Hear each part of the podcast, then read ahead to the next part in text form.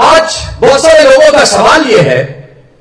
भाई खुदावन यीशु मसीह ने डाकू से यह कह दिया कि आज ही तू क्या होगा मेरे साथ? फिर दौस में क्योंकि उसने सवाल किया था या रिक्वेस्ट की थी कि जब तू अपनी बादशाही में आए, जब तू अपनी बादशाही में, अभी भी उसका ईमान यही है कि बादशाही मसीह की आएगी। लेकिन साथ उसका एक प्लस पॉइंट यह है कि उसने फिर भी मसीह को अपना शक्ति निजात दहिंदा कबूल कर लिया है। अब बहुत सारे लोगों का ख्याल यह है कि भाई खुदाम यीशु मसीह तो उस दिन फिरदौस में गए ही नहीं। ऐसा ही है। यीशु मसीह उस दिन आसमान पर गए थे। कलाम तो इस बात की तस्दीक नहीं करता। मुकदस पत्रस के पहले आम खत में लिखा है, तीसरे बात की उन्नीसवीं आयत में इसी में, यानी आलम अरवाह की बात हो रही है, इसी में, यानी आलम अरवाह में उसने जाकर उन कैदी रूहों में मुनादी की। खुदा यसु जी ने क्या किया था? आलम अरवाह में जाकर कैदी रूहों में मुनादी की थी। कोई बता सकता है, कोई गैस लगाए, उस दिन कितने लोगों ने मसीह को कबूल किया होगा? जब यीशु मसीह ने आलम अरवाह में मुनादी की होगी। हाँ जी टेस्ट है आपका। हाँ जी, मराठी तक सब लोगों ने मसीह को कबूल कर लिया होगा। एक ख्याल हाँ जी, और? और कोई? हाँ जी। सबने कबूल किया? और कोई? सब नहीं। सब इस बात पे मुतफिक है, ज़्यादातर। ठीक है जी? आगे बढ़े। याद रखें अगर हम ये बात मान जाएँ कि मसीह ने मुनादी की और मसीह के मुनादी करने की वजह से लोगों ने मसीह को कबूल कर लिया बाइबल मुकदस की डॉक्ट्राइन को बहुत बड़ा दचका है। इसका मतलब यह है कि इंसान के मरने के बाद भी उसके पास चांस मौजूद है। बात समझ आ रही है? अगर मैं ये बात मान जाऊँ कि मसीह ने वहाँ पर मुनादी की और मसीह की मुनादी की वजह से अब्राहम से लेकर मराकी तक लोग जो हैं, उन्होंने निजात पा ली या उसे कबूल कर लिया या वो बच गए। तो इसका मतलब है कि जो बाइबल मुकदस की डॉक्ट्राइन है कि मरने के बाद कौन तेरी कौन कौन तौबा कर सकता है या किसको मौका मिल सकता है? ये सुशी ने बारहा इस बात की तालीम दी कि जो तुम्हारे पास करने के लिए है, वो इस ज़िंदगी में ही है। ऐसा ही है। तो फिर हमें बहुत बड़ा तजाद नज़र आता है। अगर मैं ये मान जाऊँ कि मसीह की मुनादी की वजह से लोगों ने मसीह को कबूल किया या अब्राहम से लेकर मलाकी तक या सारी दुनिया ने, जितने लोग उस वक्त आलम रवा थे, उन सबने तौबा कर ली होगी? नहीं। ऐसा नहीं हुआ। क्यों? हमें समझने की ज़रूरत है। मैं बहुत दफ़ा इस बात के लिए कहता हूँ कि अगर किसी बात की समझ ना आए मुझे भाई वो मुकदस में से तो मैं कभी ये रिज़ल्ट ना निकालूं कि भाई वो मुकदस में तो तजाद पाया जाता है, एक जगह ये लिखा है, दूसरी जगह वो नहीं। मैं इस बात पे ईमान रखता हूँ कि मुझे किसी भी बाइबल मुकदस की बात की समझ नहीं आ रही तो इसका मतलब यह है कि मेरा अभी जहनी लेवल उस दर्जे तक नहीं पहुँचा। मेरा कैलेबर वो नहीं कि मैं बाइबल मुकदस की सच्चाई को समझ सकूँ, क्योंकि बाइबल मुकदस में कोई तजाद मौजूद नहीं। याद रखें मुकदस पत्रस जब ये कहते हैं, पहले खत के तीसरे बात की आयत में लिखा है, उसने जाकर उन कैदी रूहों में क्या की? मोनादी की। जब हम यूनानी मतन में पढ़ते हैं तो यूनानी मतन में इसके लिए जो लफ्ज इस्तेमाल किया गया है, ये एक्रेक्शन इस्तेमाल हुआ है, और इसके लिए जो जिससे ये लफ्ज बना है, ये करुशो लफ्ज है, इसका मतलब है ऐलान करना प्रोक्लेम करना। क्या करना? ऐलान करना। क्या करना? ऐलान करना। सो याद रखें कि खुदावन यीशु मसीह ने आलम अरवा में जाकर इंजील की मुनादी नहीं की थी। बशारत नहीं दी थी। खुदावन यीशु मसीह ने जाकर वहाँ पर फतह का नारा लगाया था प्रोक्लेम किया था, दावा किया था, ऐलान किया था और अपने मसीह होने को प्रूव किया था, साबित किया था कि मैं क्या हूँ? मसीह हूँ। सो जितने लोग मर गए, उनमें से कोई भी जितने लोग मसीह पर पहले भी ईमान नहीं रखते थे, वो भी और जो आप भी मर रहे हैं, जितने मसीह के बगैर मरेंगे, उनके पास निजात पाने का कोई मौका, कोई चांस मौजूद नहीं है। ये बाइबल मुकदस की डॉक्ट्राइन है। और जो बाइबल मुकदस की तालीम है, वो अपनी तालीम से टस और मस नहीं होती। हम बेहतर है कि खुदा के कलाम को और ज़्यादा बेहतर तौर से बेहतर तौर से समझते रहे, ताकि हमें इसकी समझ आती रहे। अब, यीशु मसीह ने जब ये कहा है कि आज ही तू मेरे साथ क्या होगा? फिर दोस्त में होगा तो समझना तो इस बात को है हमें कि यीशु मसीह ने ये क्यों कहा है? ये मुकाशिफा, इससे पहले भी यीशु मसीह ने बयान कर दिया था।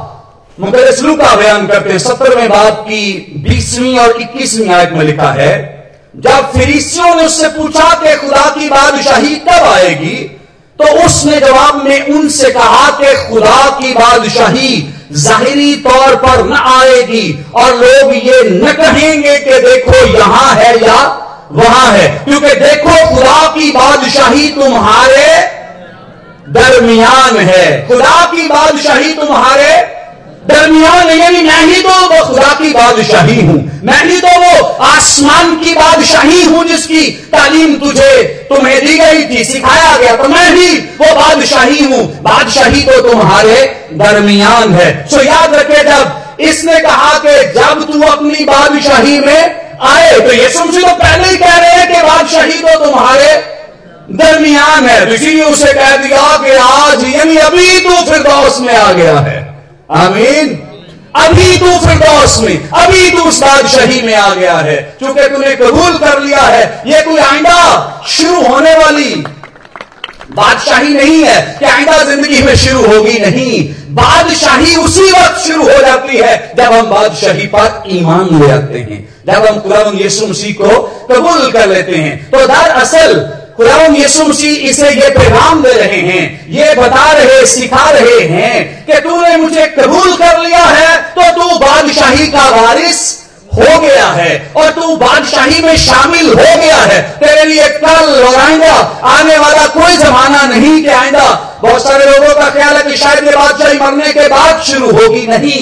जब आप यीशु मसीह को कबूल कर लेते हैं तो दरअसल आप इस बादशाही के वारिस हो जाते हैं। आमीन।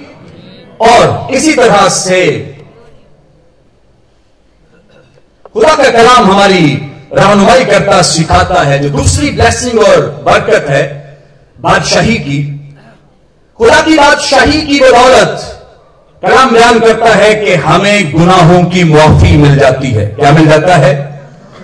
आए मेरे साथ कुलसियों की किसिया के नाम लिखे गए खत को देखे, पहला बाप कुलसियों की कलिसिया के नाम लिखे गए खत के पहले बाप की तेरहवीं, चौदहवीं दो आयात लिखा है। उसी ने हमको, यानी खुदावन यीशु मसीह ने हमको तारीकी के कब्जे से छुड़ाकर अपने अज़ीज़ बेटे की बादशाही में दाखिल किया। कहाँ पे दाखिल किया? बेटे की बादशाही में दाखिल किया, जिसमें हमको मखलसी यानी गुनाहों की मुआफी हासिल है। तो इसका मतलब यह है कि जब हम खुदा की बात शाही में शामिल हो जाते हैं तो हमें दरअसल गुनाहों से मुआफी मिल जाती है, निजात मिल जाती है। फिसियों की कलिसिया के नाम लिखे गए खत के दूसरे भाग में मुकदस पलूस बयान करते हैं कि मुआफी मिलने से पहले कलाम बयान करता है कि तुम गुनाहों के सबब से मुर्दा थे। क्या थे तुम? मुर्दा थे। लेकिन खुदावन यीशु मसीह पर ईमान लाने की वजह से और बादशाही में आ जाने की वजह से, इस बादशाह को कबूल करने की वजह से अब तुम मौत से निकलकर कहाँ आ गए हो? ज़िंदगी में आ गए हो। क्योंकि तुम्हारा मुर्दापन जो है और तुम्हारी मौत जो है, पुरानी इंसानियत जो है, वो तुम्हारी जिंदगियों से दूर कर दी गई है। इसका मतलब यह है कि हम आदम अव्वल के गुनाह में पहले शरीक थे, लेकिन जैसे ही हम खुदा की बादशाही को कबूल करते उसमें शामिल होते हैं तो हम आदमी अव्वल के गुनाह की शिराकत से निकलकर खुदा के बेटे की ज़िंदगी की शिराकत में शामिल हो जाते हैं। हम उसकी ज़िंदगी का हिस्सा बन जाते हैं। इसीलिए मुकदस यूहन्ना बयान करते हैं, पहले ही बाग में के उसमें ज़िंदगी थी। उसमें क्या थी? ज़िंदगी थी और जब खुदाम यीशु मसीह के लिए ज़िंदगी का लफ्ज इस्तेमाल किया जाता है तो इसके लिए यूनानी वतन का लफ्ज जोए इस्तेमाल किया गया, जिसका मतलब है इटर्नल लाइफ जिसका मतलब है हमेशा की ज़िंदगी। जिसका मतलब है ना खत्म होने वाली ज़िंदगी। जिसका मतलब है अबंडेंट लाइफ यानी वो ज़िंदगी जो कसरत की ज़िंदगी है। जिस ज़िंदगी के लिए यीशु मसीह ने यह कहा कि मैं इसलिए आया ताकि वो ज़िंदगी पाए और कसरत की पाए। आमीन। सो खुदा यीशु मसीह इसलिए आए ताकि वो हमें क्या दें? ज़िंदगी दें। ज़िंदगी क्यों दें? क्योंकि हम गुनाहों के सबब से क्या थे? मुर्दा थे। और इसलिए खुदा यीशु मसीह आए। और ये खुदा ने, ज़िंदा खुदा ने प्लान मंसूबा उसी दिन इंसान के साथ शेयर कर दिया था, जिस दिन गुनाह हुआ था। आदम और हवा ने गुनाह किया उसी वक्त ये मंसूबा, ज़िंदा खुदा ने पैदाइश की किताब के तीसरे बाप की पंद्रहवीं आयत में बयान कर दिया कि जो औरत की नस्ल से पैदा होगा, जो औरत की नस्ल से पैदा, वो तेरे सर को, यानी मौत को, गुनाह के डंक को कुचलेगा, यानी वो इसको खत्म करेगा और ज़िंदगी का, यानी वो ज़िंदगी जो भागे अदम में थी, वो ज़िंदगी जिसको बाग अदम में आदम और हवा गुजार रहे थे और इब्लीस ने, गुनाह ने, मौत ने उस पर कब्जा कर लिया। उसी ज़िंदगी का